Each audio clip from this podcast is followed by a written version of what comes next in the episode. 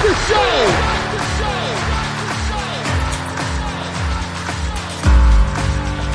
You have all made it to the dance.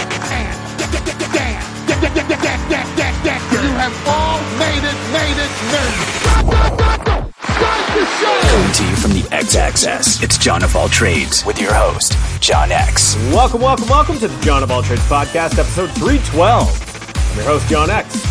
Thank you for joining us. Glad to have you back once again. And on this week's show, someone I vibed with immediately, and I love when that happens. When you meet someone new and you go, oh, cool, all right, we already speak the same language. Her name is Molly Smith, and I was connected to her by the Discussion Combustion guys, Kevin and Art. What's up, fellas? Thanks again for a great guest recommendation. I love the way we kind of have an exchange here. Now, Molly, I was on her show. It's a podcast called Did That Age Well, where she and a guest will rewatch a movie that they haven't seen in a long time, and they'll start to talk about it. This is like pure catnip for me. That's exactly what I want to do almost all the time. Microphone in front of me or no. So you put a microphone in front of me, I go, hell yeah, let's do it. And we had an awesome time. We had a great chat. It was both intellectual, it was silly, it was fun, it was just terrific. And I go, Molly, gotta come on my show. And on this week's show, we not only talk about podcasting, we not only talk about pop culture, and we do both of those a lot, we talk about her actual day job. She's a copywriter. She works in a financial services firm. And so we talk about what copywriting actually is. Now, I myself have done a ton of copywriting. And so we can kind of talk about the difficulties, the challenges, the uniqueness of that, because it's a little bit more complex than people want to think. If you're not in the industry, you don't know kind of how you sweat blood over concepts, over character limits, over limits on calls to action you can actually make. It's a deceptively complex task. And so we unpack it a little bit. We talk about it. We also lament what it's like to be a writer because being a writer is kind of torturous. It's very rewarding and I can't not do it. Literally, like I've tried to stop writing. I've tried to get away from it in various parts of my career. I just, that's what I do. That's who I am. I am a writer in my core. We also spend some time talking about what grad school's like, how it differs from undergrad, why college group work sucks, and why college professors who are like, you should really get used to doing group work because in the real world, you have to collaborate with people. You have to get together. You have to do things as a team. Yes, that's true.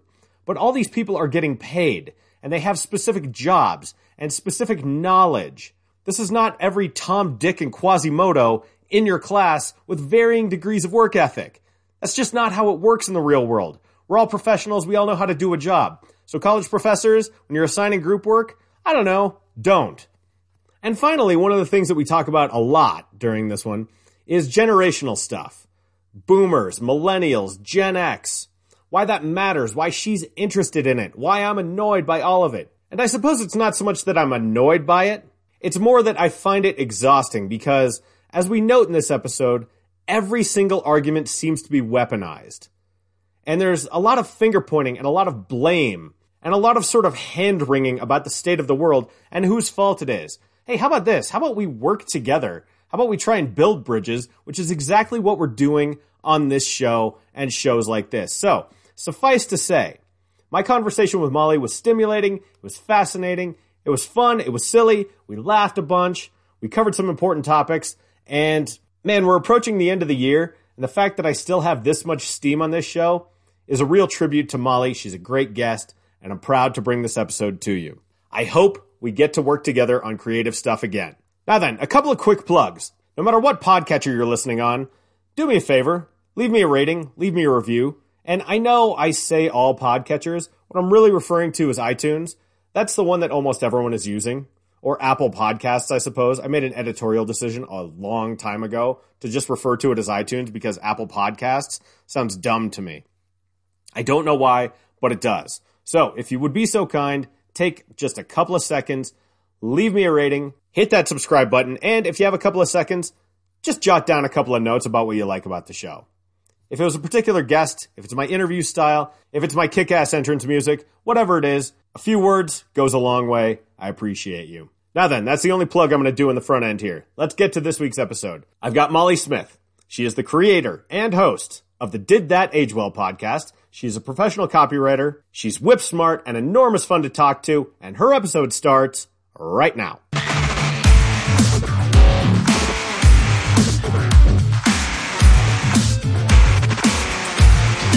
I always hold a soft spot in my heart for the Rio. Even though the Rio has expanded to other cities, I feel like it really is a Fort Collins staple. Yeah, that's probably my favorite. It's also my parents' favorite restaurant, so Nice. like we went there a lot growing up. My favorite is the Pickle Barrel on Laurel.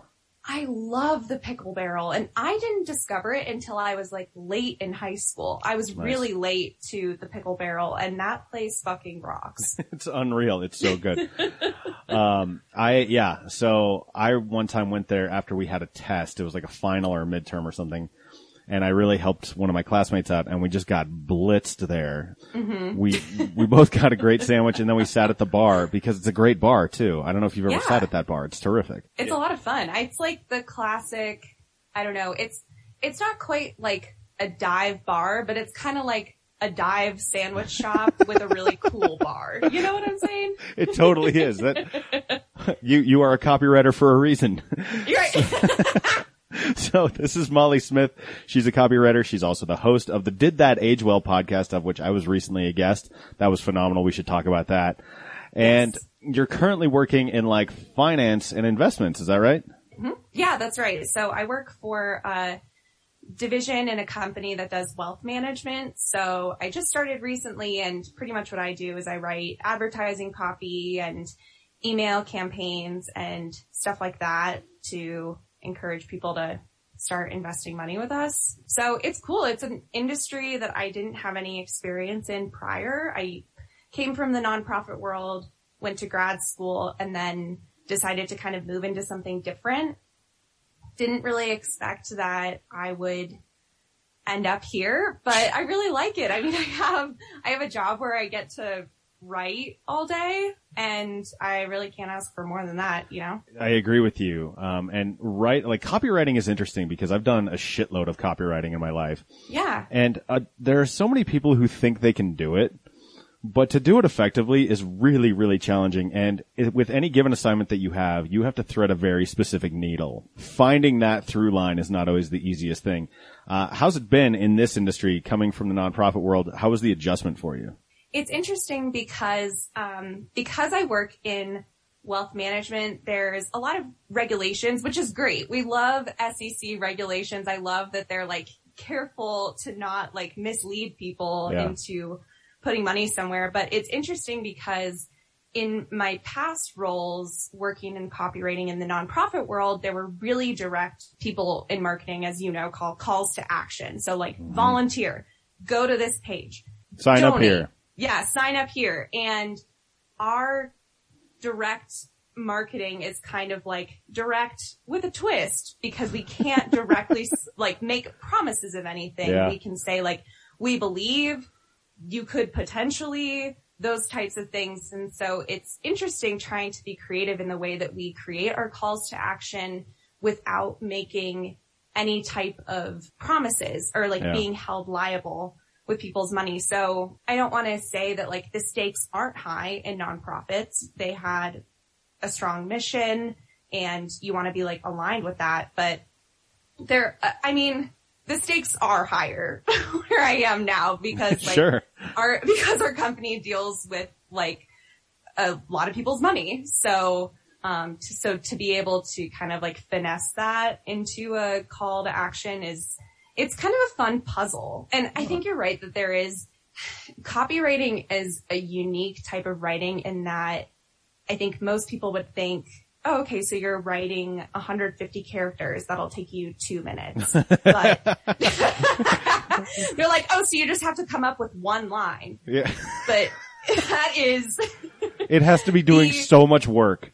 Like, yeah, you have to, every single fucking letter and space counts for so much. There's so much precious space and you mm-hmm. can't waste it. And so to be able to make something sound good and interesting, sound like a human talking to another human and keep it within a number of different characters or even like, you know, in some long form copywriting to make it still like interesting and promotional and encouraging people to do something, it's totally different from the way that I would write like a long form essay on, I don't know, something in pop culture, you know? Yeah. So it is, it, there's like, it's a little bit more of a puzzle and not that other types of writing don't have strategy. There's strategy in all writing. It's just a totally different type of strategy Yeah. than like almost any other type of writing. No. Is that your experience too? Oh yeah. Um, I was going to ask you about something else too, because do you do much ghostwriting? Like, because I end up ghostwriting letters and op-eds and letters to the editor and things like that. So I have to get into the mindset of who is assigning their name to this. And so like, this is not astroturf shit that I'm creating either. This is, I, like, you have to generate the raw material for someone because that's the hardest part. Like, ev- every project you start starts with a blank fucking Word document and you're, you're basically painting it um, every single time. So I was going to ask you about writing personas. Do you have like Mm. personas that you kind of get in the mindset for? Um, and, and how do those differ from one another in terms of your day to day? Oh, that's such a good question. I feel like there's kind of two different sides of this. So there's one I think is a, a kind of like what you're asking is like adopting a persona in order to speak to an audience. But then on the other side, there's also like writing to different personas in your audience. Oh, And, right. like, yeah. There's I think I've done especially in school I did a lot more work on identifying like the different personas that we're trying to reach Sure. and writing to those personas sometimes in the voice like of that persona to try and like To make mirror a it, yeah. connection to be like I'm just like you. Well, and you got to get people to read Um, yeah. this fucking shit too, which is like Yeah. the thing about it too, because that's why it's so challenging because it's like anyone can write really stale and like antiseptic brand copy. Like that's Mm-hmm. sometimes that's where you start, but to actually, you're, I love the way you said it. To make it sound like a fucking human wrote it, yeah. um, is really important because you want people to continue reading at least up to a point. I mean, I'm, I'm sure you're familiar with the architecture of a press release. Like Mm-hmm. Right. the, the upside down triangle. Like at a certain point, you know, you're going to lose audience the further you get in copy. Right. But it, I, I hadn't thought about it from that angle, but I suppose I do it too, which is yes, Mm-hmm. think about your audience and then right, like reverse engineer the copy to match the experience of that audience. Totally. But I will also say that my experience in like taking on different personas, I guess I would, I would say it more as like taking on a different voice, I think is really fun. I feel like it, a lot of the time in my creative writing, I have a specific voice that I tend to gravitate, excuse me, that I tend to gravitate toward. But in my um, professional writing, I really like being kind of like a chameleon and being able to pick up on the voice that I'm trying to embody and then just use that. Yeah, it's cool. Yeah, it, it, it is interesting, um, to be able, and, and once you're able to do that, you can use that skill in really interesting ways. I, I will tell you in my experience, the easiest per, like types of people to ghostwrite for are elected officials. Yes. Like literally, they, they are the easiest folks because all you have to do is focus on high level values, build a few points around that, and then improve the vocabulary by like 25%, uh, uh, like above the average person, and they will go ape shit for it. And you get to use really dumb words like lodestar. Yeah. I love that. Yeah. So like, um, I, I'm curious, like, how many different types of things are you working on in a given day or a given week or a given month? So, I mean, you mentioned email campaigns. What, what types of things are you creating here? So I'm creating at this point. So like I said, I'm still pretty new in my role, but I would say that like in general, in my past experiences and what I anticipate I'll kind of be getting into the rhythm too is like spend a little bit of time working on ad copy for social media or other digital platforms, working a little bit on writing long form emails, which basically just means like instead of directing people to a blog post, it's pretty much just the content in Right. the email, which, you know, um, and then also some shorter form emails, the kinds of things that are more like, like I was saying before, like a call to action. I'll like work on a little bit of that. I'll work on a little bit of like marketing materials like one pagers. I used to work at a nonprofit that was in the education space and it was just like one pager nation. There are so many goddamn one pagers and uh, informational material like that is another thing that I work on. Um, but yeah, like in a given day or a given week, I would say I usually work on like a couple projects at a time. In my nonprofit world, I was working on like Everything, five to right? ten. Pro- Yeah. I was working on everything all the time, but Mhm. now being on a team that's a little bit more robust, working in a private sector, like working at a company where things are a little bit more divided up by specialty, I am able to like I kind of have the projects that I'm working on and I'm able to put my head down and work on those. That's You know nice. I do. Yeah. Um, do you are you like paired up with uh, a graphic designer or a design team when you're doing ad copy stuff? Yeah, and the graphic designer that I work with is awesome. I mean, really everyone on my team is awesome. It's- I love my team. It's so that's awesome. Like it, Yeah. when you hear about big companies, like that's not always the story that comes first from people. Mm-hmm. And so to hear that is is always super rewarding because I think it gives a lot of people hope that those companies still exist. Yeah. Where it, you know, it's, it's fun to work and you get to do creative, interesting things, like stimulating work instead of the podcast we did was about office space, which is sort of about this existential ennui that many Yeah. people feel in office culture. And so what you're describing is the opposite. And that makes me happy because I know sometimes I've worked with designers and you have to have almost like this specialized secret vocabulary for each other. And so getting on the same page with the designer, how has that been for you? And, and like, what's the process for when you're doing an ad? People always ask what comes first, the chicken or the egg, right? Is it the idea with the copy or is, do you have like a visual thing? How does it typically unfold for you? What I've noticed so far is that typically it starts with the idea, then the copy and the design somewhat take place like simultaneously. Okay.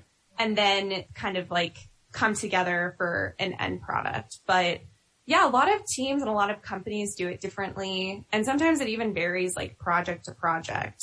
But I think that it generally works best when like everyone is kind of using the idea first and then working in tandem like as you go. You know, like leaving enough space that everyone can sort of like do their job, but making sure that you're like going in the same direction because design and copy are not in silos. Like they complement each other, they go together, people consume it as one thing. And so if you're disconnected and you're just kind of like, all right, well, the copy's done. Now do the design. You're like, here's the design. Now do the copy. I don't know. In my experience, it's kind of like, oh, well, okay, this kind of changes everything now. I'm going to start my work over. Yeah, that, well, it, if you did it the way that you just described, it would turn out like some weird avant-garde German bullshit. Like, right. like someone just hands you a picture for you to write copy for and you go, what the fuck kind of like writing exercise is this? Like this is like some goofy prompt I would do, you know, like in art school in high school. I was just to say this is like a high school art class. Like that's what. totally. Um, Yeah. one of the things, so we first met doing your show, the Did That Age Well podcast, and one of the first things I was struck by was you and I like could hang with each other really easily intellectually. And so, which is always fun because like, I assumed that, but you never know for sure until you get to know someone. I'm sure you, True. you had whatever expe- expectations of me that you had. Um, but so I started looking you up and we both have advanced degrees, which is always fun. Look at us. Yeah, just a couple of assholes. yeah. But uh, you have, and so you were at DU, and you have an MS. I, at first, I thought it was going to be an MBA, just mm-hmm. the way it was written, but it's an MS. What is that program like that you went through at DU, and and what what was your specialty in it? So the program that I went through at DU is a specialized master's degree. So it was within the business school, but rather than getting an MBA, which if I went full time would have been a two year program where I would have been studying all kinds of things in business. Right. Um, probably wouldn't have gotten to marketing until my second year, which I know, I know very definitively that like marketing is what I want to be in. Marketing is what I do. I don't feel like learning about the ins and outs of accounting would really advance me in my career or be something that like people even really cared about. so, um, so instead I did a specialized master's in marketing where I could really hone in on just that topic. And within that, I think, you know, my specialty was definitely more on like the research side because that's something that I didn't have as much experience in. You know, I have experience as a creative marketer. I have experience in writing. And so I really wanted my degree to be something that was going to be like a value add and not just like something that I was like, oh, well, I do this thing, so I'll just keep doing it and then I'll get a degree. like I wanted it to be something different than what I had done in my past so that I could like expand my skill set, add a couple of things to the resume. You know, like I'm a writer at heart. And so I feel like I kind of brought that into all the different things that I was working on. But my experience in the program was honestly like, I'm trying to decide like the best way that I want to phrase this. Essentially, like one of the complaints that I've had that I am not shy to say is that it was really just like a nine month period of group projects. Oh God. And generally, oh. and the group projects generally did not mirror what my experience had been in the workplace. Like people talk about like group projects, they help you collaborate. You're going to have to collaborate in your next job. And I'm like, you know what? I've been working and it's never like this. People have their specific job titles, not just like asshole who slacks off and the woman who does all the work, which is how it goes. Like the other women in my program and I like really, I mean, nothing brings people together like common enemies, but shout out to the like small handful of men who actually did work and the rest of them, like we just earned their degrees for them. So, Ah. you know, yeah, Well, that that sounds like a reflection of society in many ways. Yeah, definitely. Um, thankfully, not too much group work in my master's program. Mine was two years. That's great. I also taught public speaking, but what our program had was a shit lot of writing and Mm-hmm. so much reading. And so, I mean, I have my master's in communication studies and with an emphasis in media studies. And so mostly it was like watch this text, read these books, and then write about it and like figure out a way to further the argument or, you know, create your own argument or build whatever, right? So it was mostly just me and my writing cave, but what I didn't realize at the time was that that was going to be so useful when you can learn how to write on deadline. Oh yeah. Um, that is, that's an amazing skill set because the words will come whether you, whether, whether you feel like you want to or not. They're gonna have to. Yeah. Yeah. Um, I, I also have something that, that I've said a lot and it's, I don't like writing. I like having written. Mm. Do you identify God, with that? that the truth? Yes. yes, I so identify with that. To be done with a piece or even just to have a draft finished Yeah. is, there's just nothing like it. It's such a and I- victory. like it's a load off, man. yeah, it really is. And the creative process and like the writing process can be fun, but it's so much more fun when it's finished. Like it's still a job. It's still like anything else where it's like, sweet, now that's off my list. Yeah. Do you, do you still write for fun? I do sometimes. Over the past year or so, I started my podcast because I was sort of stuck in a creative rut. Yeah. I found that, I mean, kind of going back to what you were saying about your grad program, that's really what my academic experience was like in undergrad when I studied English. I went to a liberal arts school. I was a women's studies minor. Like it was, a, it, it was basically just like reading something and writing or like reading something and creating an argument or like writing a story and having your peers like criticize you and then you criticize them and then Right. everyone becomes a better writer. But in, sorry, I just kind of lost my train of thought. You were asking. No, you were going to come, um, my creative, my creative rut is what I was Yeah, yeah. going to talk about. Yeah. So when I got into my grad program, I really, my academic experience was so different. It wasn't the same type of like critical theory and critical thinking and like writing essays. Like I never wrote an essay in grad school, What? which is fucking weird. Yeah. Can you believe that? That's like all, I mean, that's all I do anymore ever anyway, but. Right. yeah. So I wasn't even really, like, I wasn't even writing in school and I was feeling like outside of school, I didn't have, I don't know, I was just kind of like hitting that block that I think probably a lot of people in their mid late twenties hit where they're like, what's left to write? so, I, so I decided, I was like, I need to do something different, which is why I started my podcast because I was like, I need a different creative outlet. And so that's really been my focus over the past year and has helped my writing. I have been doing some of my own writing just on my own outside of my professional life because I'm like now in a better creative flow, if you will. I hate saying that, but like, It's Yeah. true though. Like, it, it- Yeah. I mean, it ebbs and flows. Like, there are times I went through this just uh like a couple of months ago. I'm like, I am fucking dry. Like, I got nothing left in the well. And writing is, I think one of the reasons it's so torturous is it has to come from within you. Like, you have to generate it from within you. Like, there's no other way to do it. Like that, right, the the words are yours for better or worse. And so right. it's funny, like, it was actually about a year ago, a year and some change. That's why I started the blog series on my site called Top 5 Oh, Fun cool. Friday. Mm-hmm. And they're just goofy lists of shit from my life. Like, and so mm-hmm. I'm not as up on pop culture as I used to be because I'm a 40 year old fucking dad.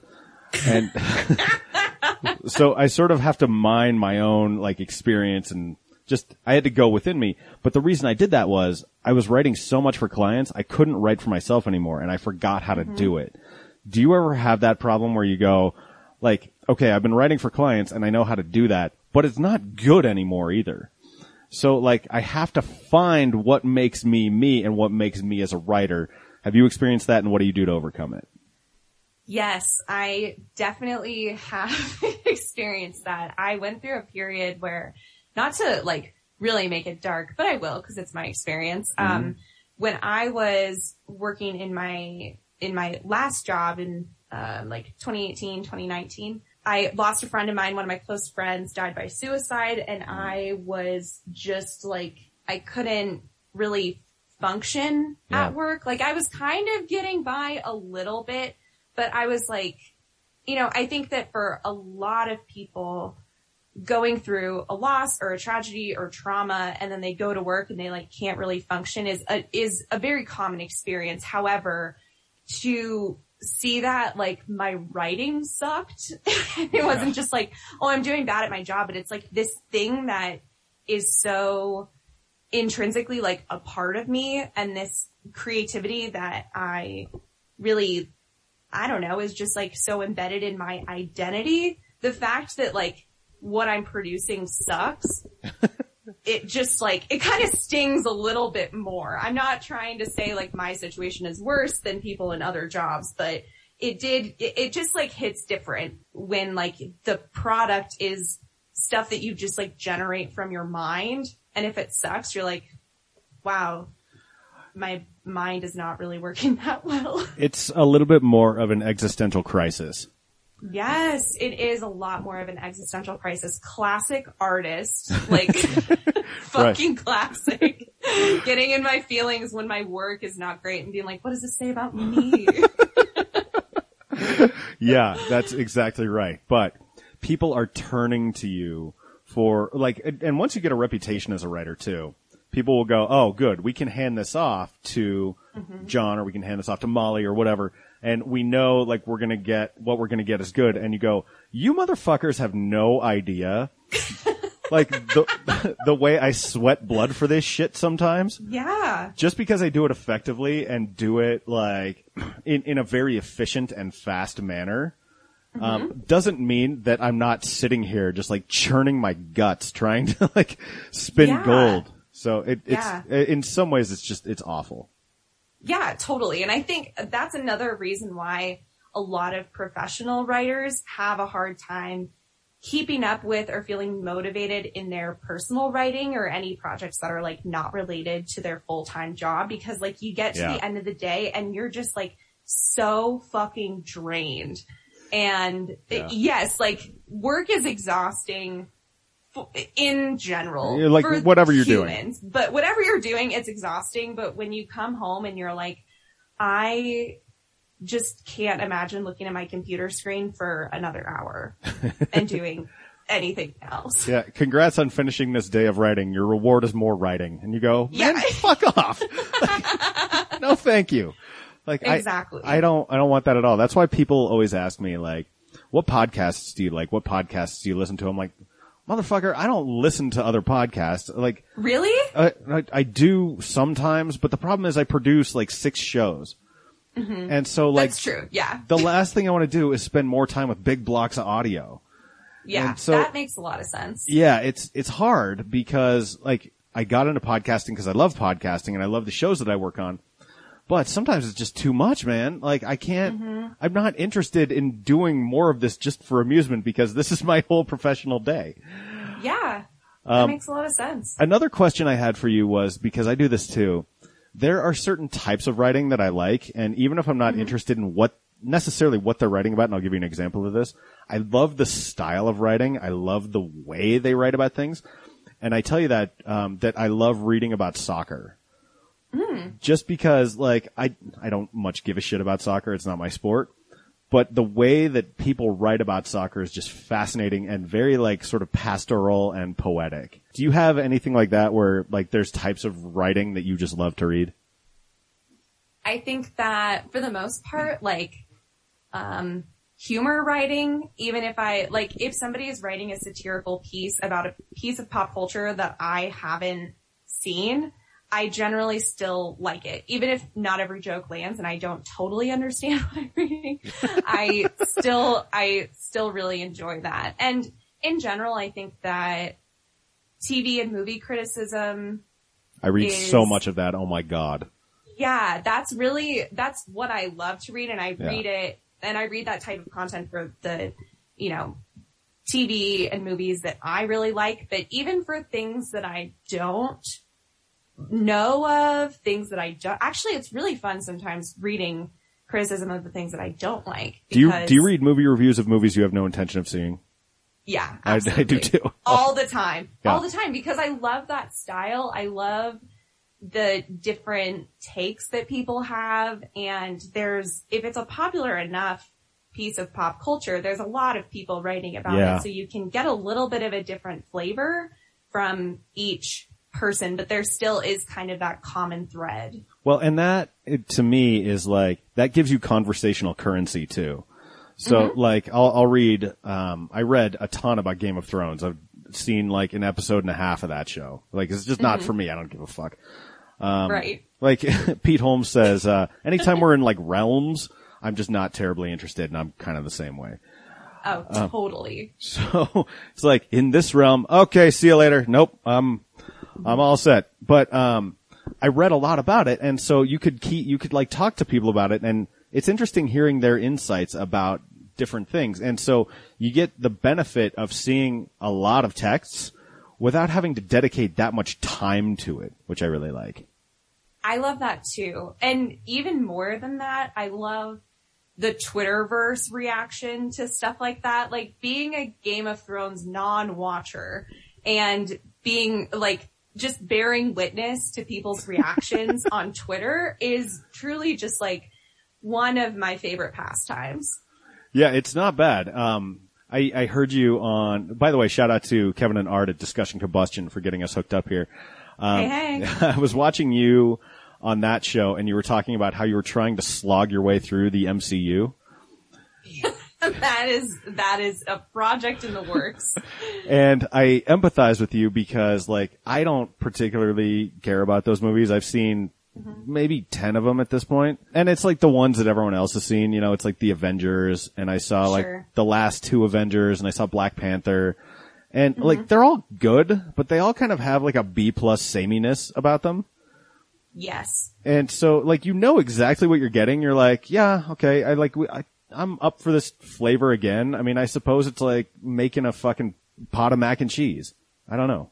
Yeah, So- totally. And you know, sometimes people go pretty crazy for mac and cheese and more power to them, but I am like probably about halfway through, I think. I'm at Guardians of the Galaxy right now.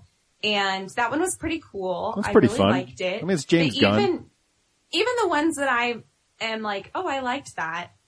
I don't feel like I need to rewatch it. And I'm a rewatcher. I love Oh, yeah. rewatching stuff. I mean, that's like what my whole podcast is, but, um, I love rewatching and I really just am like, yeah, this is just about as average as I thought. With the exception of Black Panther, I do think that Black Panther is an excellent movie. But I think it's exceptional, I saw yeah. that before I even got into the MCU. That was my only experience with Wow. like superhero movies ever, basically. Like I can't even think of other. I guess I saw Spider Man, um, the Tobey Maguire one, Uh-huh. like when it came out. That was cool, but I think I liked it because other people liked it. I was like young enough that I was like, Well, you would have been I what, didn't like have my own taste.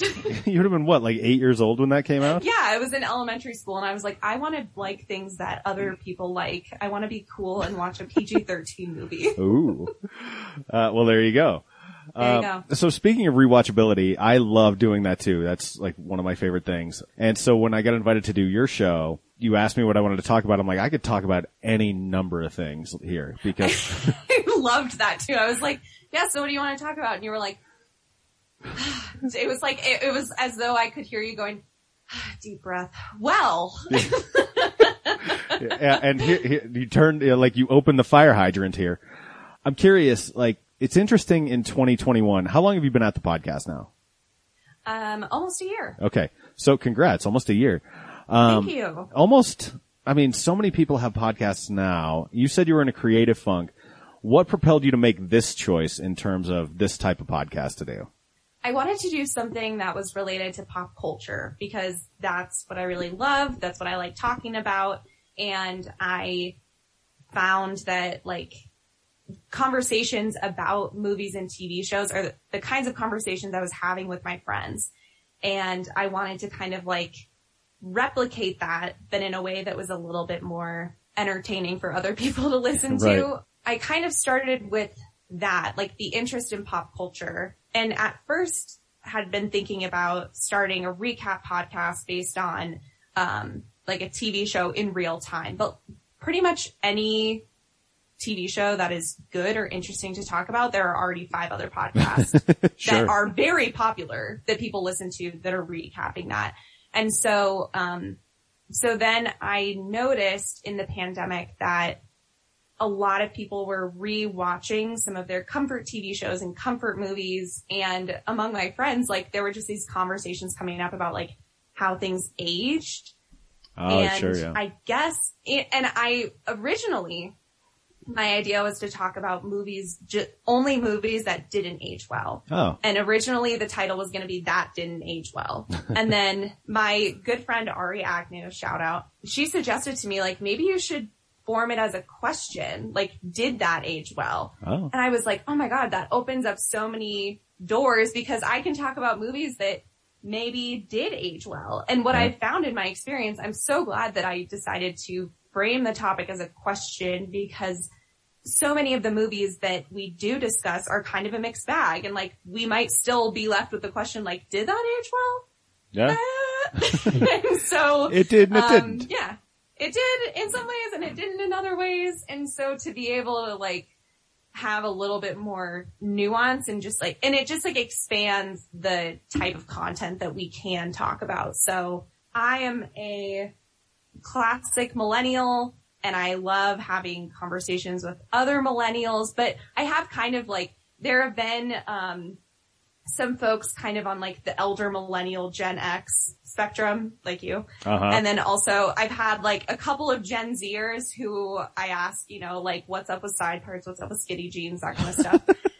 and, but for the most part, like my audience that I'm targeting is really like nostalgic millennials who also are interested in like examining pop culture. So yeah. It's it's interesting to hear you say that because I am on like the border of millennial and Gen X.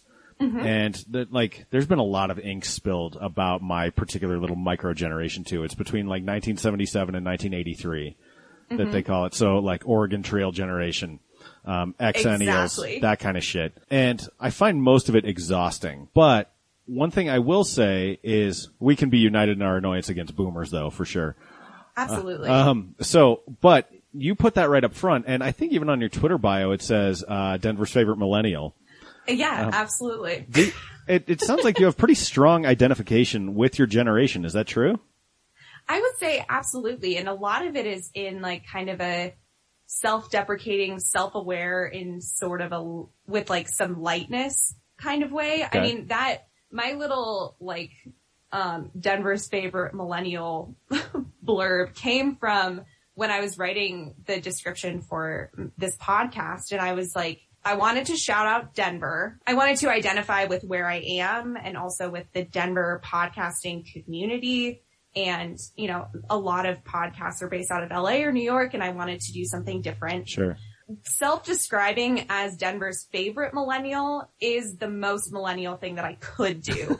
to say like I'm uh, like a millennial in Denver, like that's everybody in my neighborhood. That's not that's not cool or interesting, but to have sort of this like I like to think of it as tongue in cheek. Maybe other people don't read it that way. Um, but to say like I'm Denver's favorite millennial is the epitome of like my generation and I also have like such a fondness for that. So yeah, I would say I really, I really identify with my generation, but I also think that like the generational wars are really stupid. Yes. Except for, eh, minus like boomers because, you know, But yeah. Um, I, I have a friend who is about my same age and he tells me his favorite movie is The Big Chill. And oh my gosh. I'm like, that fucking boomer catnip, get out of here. Like, the- Okay, I love that movie. Are what you the kidding fuck? me? Why? because it's, I mean, it is bizarre, but I think that it is, it's funny.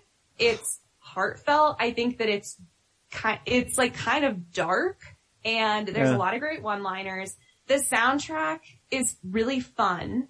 And I think that it's well cast. Yeah, I just have like a fondness for it. But again, I also, I think that part of me is, again, this is like the millennial in me being like, well, here's how it relates to me. Um, Can we get back to what's really important here? How the world, Me.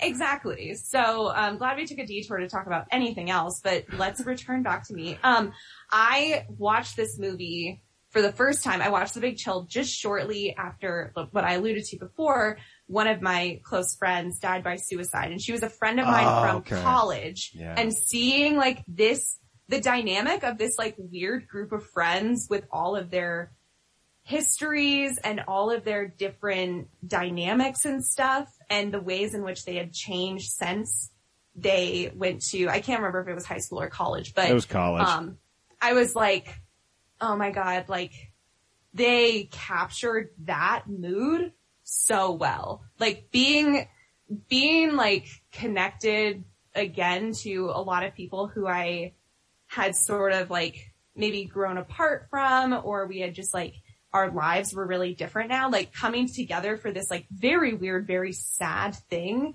had a really funny effect, you know? You know, you've almost convinced me that I should probably give this another shot. Give it another Um, shot. I'm, I'm not, I'm not gonna, but I, I have too much, uh, aversion to that much overt boomer iconography.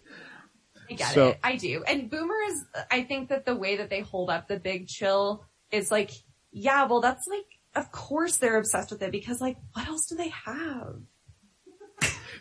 What, besides all the money in the fucking world? Well, yeah, I mean, pop culturally, what do they have? Like John Denver? Sorry, I don't care. God, my mom loves John Denver so much. It's so Of funny. course she does. Why wouldn't she? but after we did our episode, this is this is more classic millennial shit too. When you tweeted our episode out, you said, "I think this is the closest thing we've had to an intelligent conversation on this pod." And I thought, "Well, that's nice. It's also kind of uh, backhanded in its delivery." you know, like it's close, but not quite. And so I knew I felt- I knew what you meant. I think that in classic millennial fashion, I oftentimes instead of just like saying, Hey, this was like a cool intellectual conversation. I have to be self-deprecating and Yeah. be like, this was the closest thing. But I mean, a lot of the time, like on my podcast, it is just a lot of blabber. Okay. I mean, by that I just mean like, if somebody from, I don't know, if someone from the New Yorker was listening to it, they would Right. be like, why do people open their mouths? But I would say for, for the common person, hopefully they would think like, oh wow, those are some really intelligent Yeah. points. This is funny. This is like well crafted. These are interesting things and I'm engaged, but um, I also want to be mindful that I'm not over intellectualizing Yeah. like Mary Kate and Ashley movies. I don't want to be that asshole that has to have a critical reading of pop culture that is not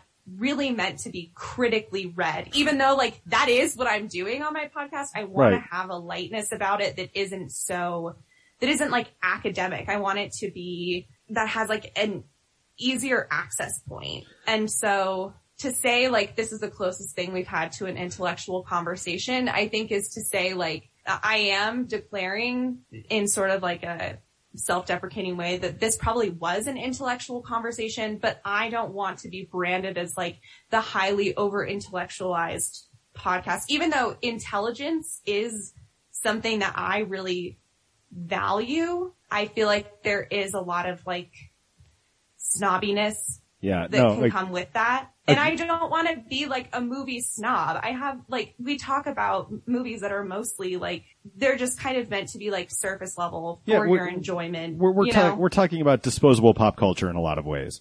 Um, and so I totally, Yeah. no, I totally understand that. And mostly I'm just lightly teasing you over that.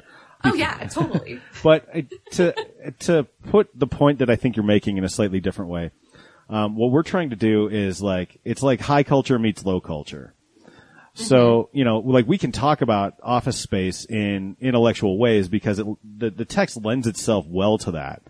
Um, if we were to talk about the movie Species, you know, like with Michael Madsen and uh, Natasha Henstridge and Alfred Molina, you know, it's about this sexy woman who's also like uh, a murderous alien. Like that, Right. that would be a much different conversation. Like we don't need to have um, extensive conversations about toxic masculinity with regard to that movie. Mm-hmm. Right, or you know the you know the ra- the like we talked about the potential radicalization of Michael Bolton in Office Oh my Space. God, yeah. Like you you can do that there in Species. That's a fool's errand. Like why would you do Exactly. that? So Exactly. No, I totally get exactly what you're saying, but I I really liked that that we could make the intellectual points we clearly both wanted to make Yeah. but still have fun, like just observing how true it is that if you cut over into a lane and then that lane stops and then the lane where you just were starts going, like that's just Yes. fun to talk about. Like that's gentle slice of life comedy. Yes. Absolutely. And that's why I love that movie. Totally. Because it is the gentle slice of life. Yeah, and I, it's it's fun that we can do both too. And so that's one thing that I'm so frustrated by in this culture is there's like a deep vein of anti-intellectualism that runs through a lot of things. And it's like, man, that just because you're smart and you can analyze something critically doesn't mean you have to unfun it. Um, yes. Oh What- my God. That's so true. Like, and that's really the point that I try to make on my podcast is that it's okay to still love something and criticize it. In fact, I think you should. And Yes. I, and like, even though sometimes I joke about like, you know, this is a podcast where we ruin your childhood, like, I really want, if you love Love Actually, I don't want to totally ruin it for you. Like Yeah. maybe a little bit with that. I think that was an ex- that's an example where I think I do want to ruin it for you. But like, Well, you well, love- at, at, at least the Colin God of Sex storyline. oh my god, Uh, go ahead and ruin that because that storyline Yeah. is pure ass. yeah, Um, and so, but like, there's, there are things in Love Actually, like, uh, Emma Thompson is like Mm. such a tragic character incredible. in that movie. And so you can Yeah. talk about that and you can go, but also fuck Colin. Like, yes, exactly. Like- and I think that a lot of the time, like, I don't know, for instance, with, I'm trying to think of an example, like, early in the podcast, we talked about the Lizzie McGuire movie, which I think aged flawlessly. and I, No notes. and we 10 did- out of 10. No notes. That's it.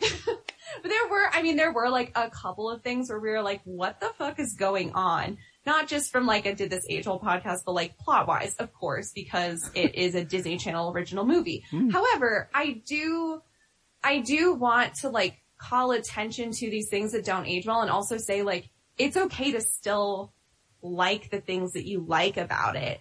You, we don't have to like ruin everything by criticizing it. And I think that's why there's such a, yeah, it's really a bummer that there is this vein of, I don't know, just like hating intellectual, what am I trying to say?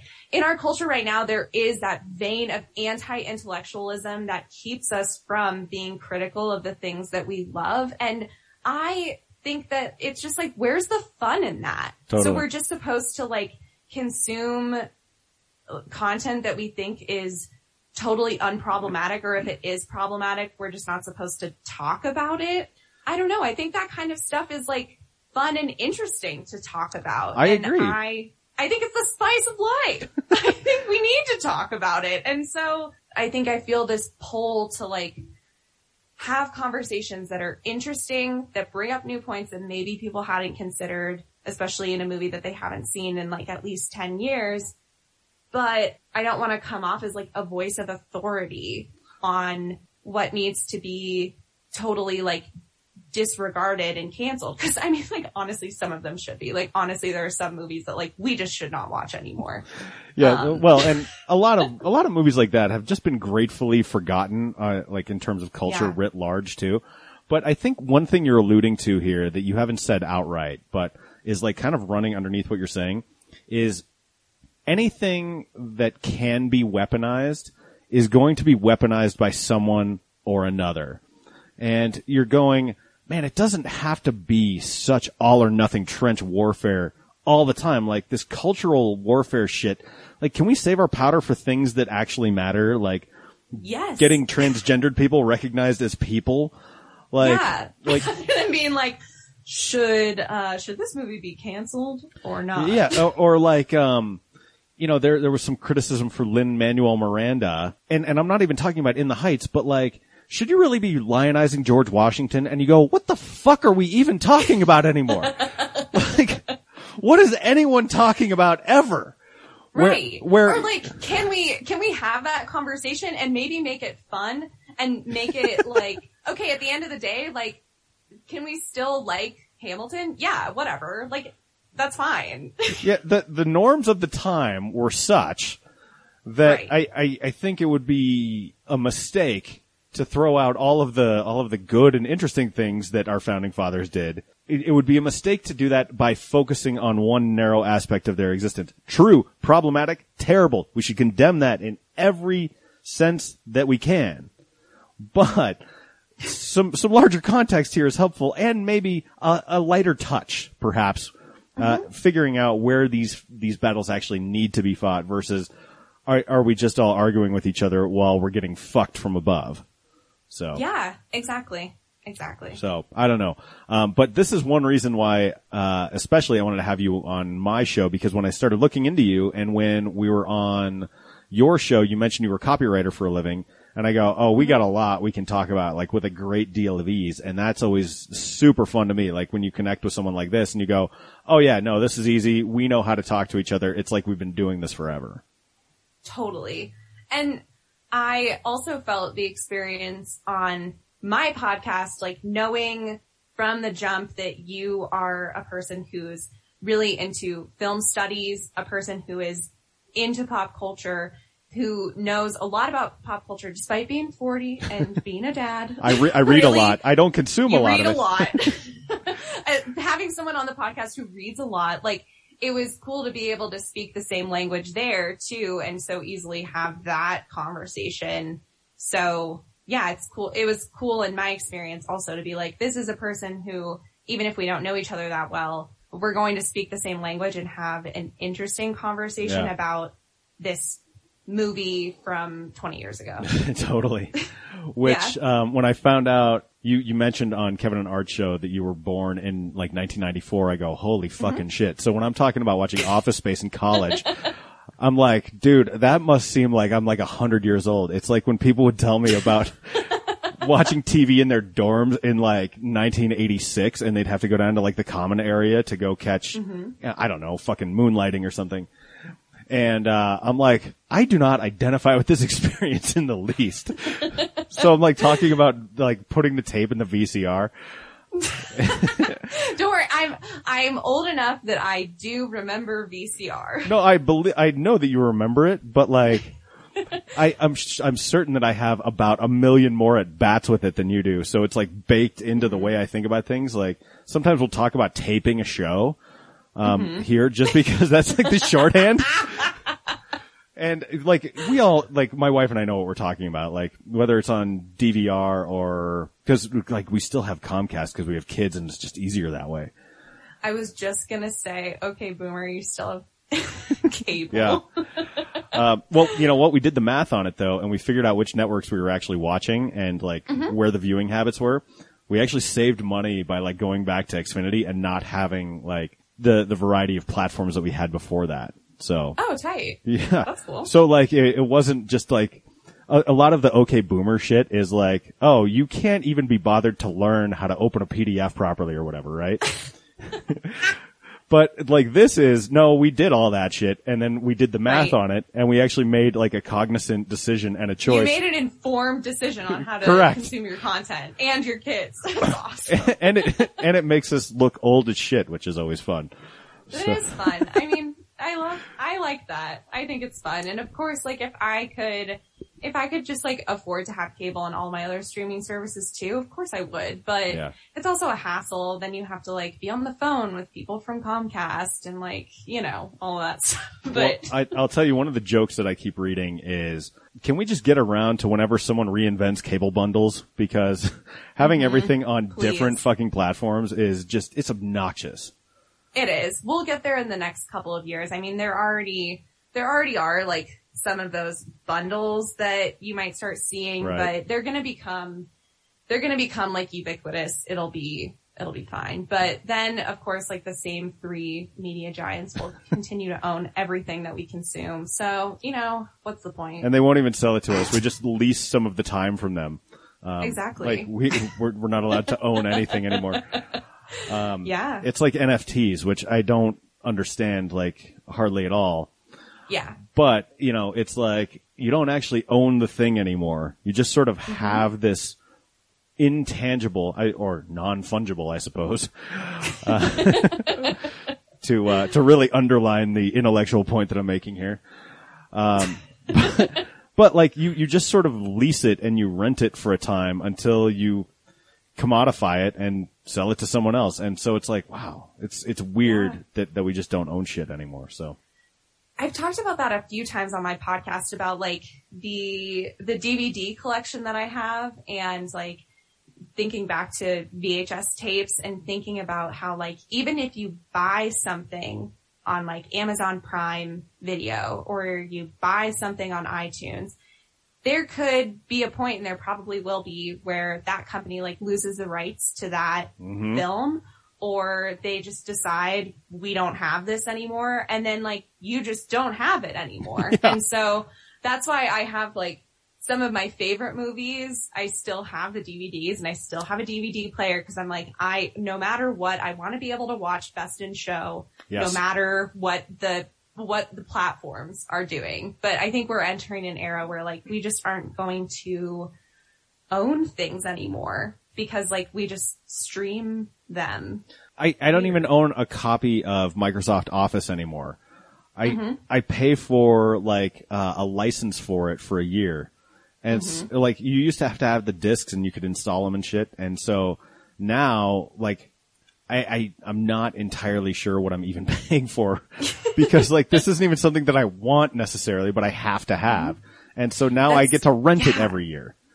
That is so common, I think, in like the platforms that we use in our work. Like if Yeah. we're using any type of design software, if we're using any type of audio software, if we're using any type of like, you know, if we're even using Microsoft Word, like we need those types of things for podcast production, for like communication platforms, for all kinds of things. And it's like, you don't own, like you don't own InDesign. Like you have to pay Yeah. that subscription. And if you don't pay that subscription, you don't get to do that work. Yeah, it, it reminds me of a line from uh, Futurama where um, this hippie is shouting up at the professor. He's like, "Hey, you can't own property, man." And the professor goes, "I can, but that's because I'm not a penniless hippie." So, but now now we're all just penniless hippies, and none of us own fucking anything. exactly. Um, all right. Well, this is the time on the show. We got to wrap up, um, where we do plugs. Where can people find you? Where can they find Did That Age Well? Anything you want to plug, please do it now.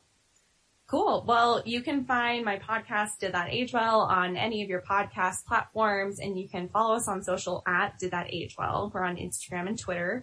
Um, and you can follow me on social at Molly Bird Smith. I am on Twitter and Instagram and TikTok trying to connect with the youth. So, um, Don't yeah, age you yourself also- too quickly. I know, right? Um, you can find it, you can find some of my creative work at portfoliomollysmith.com. You know, just say hey.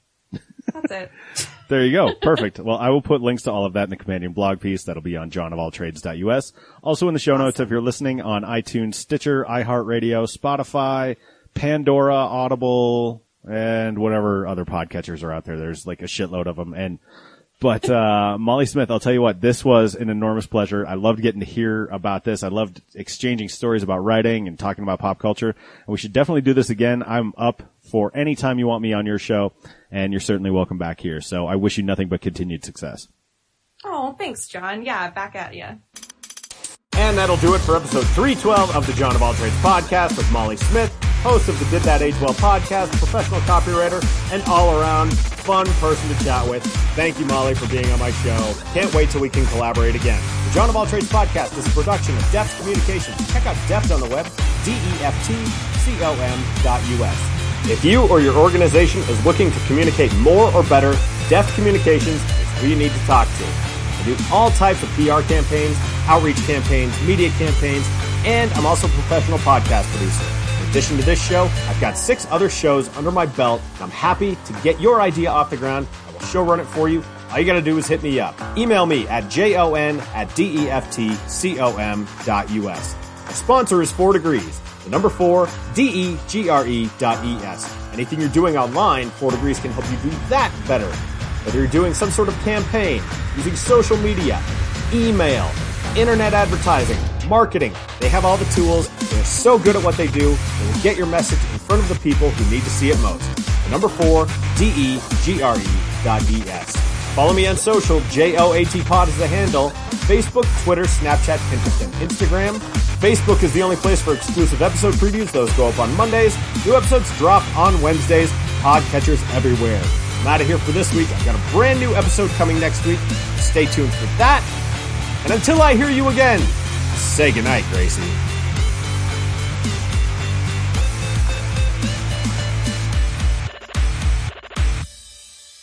That's good, Johnny.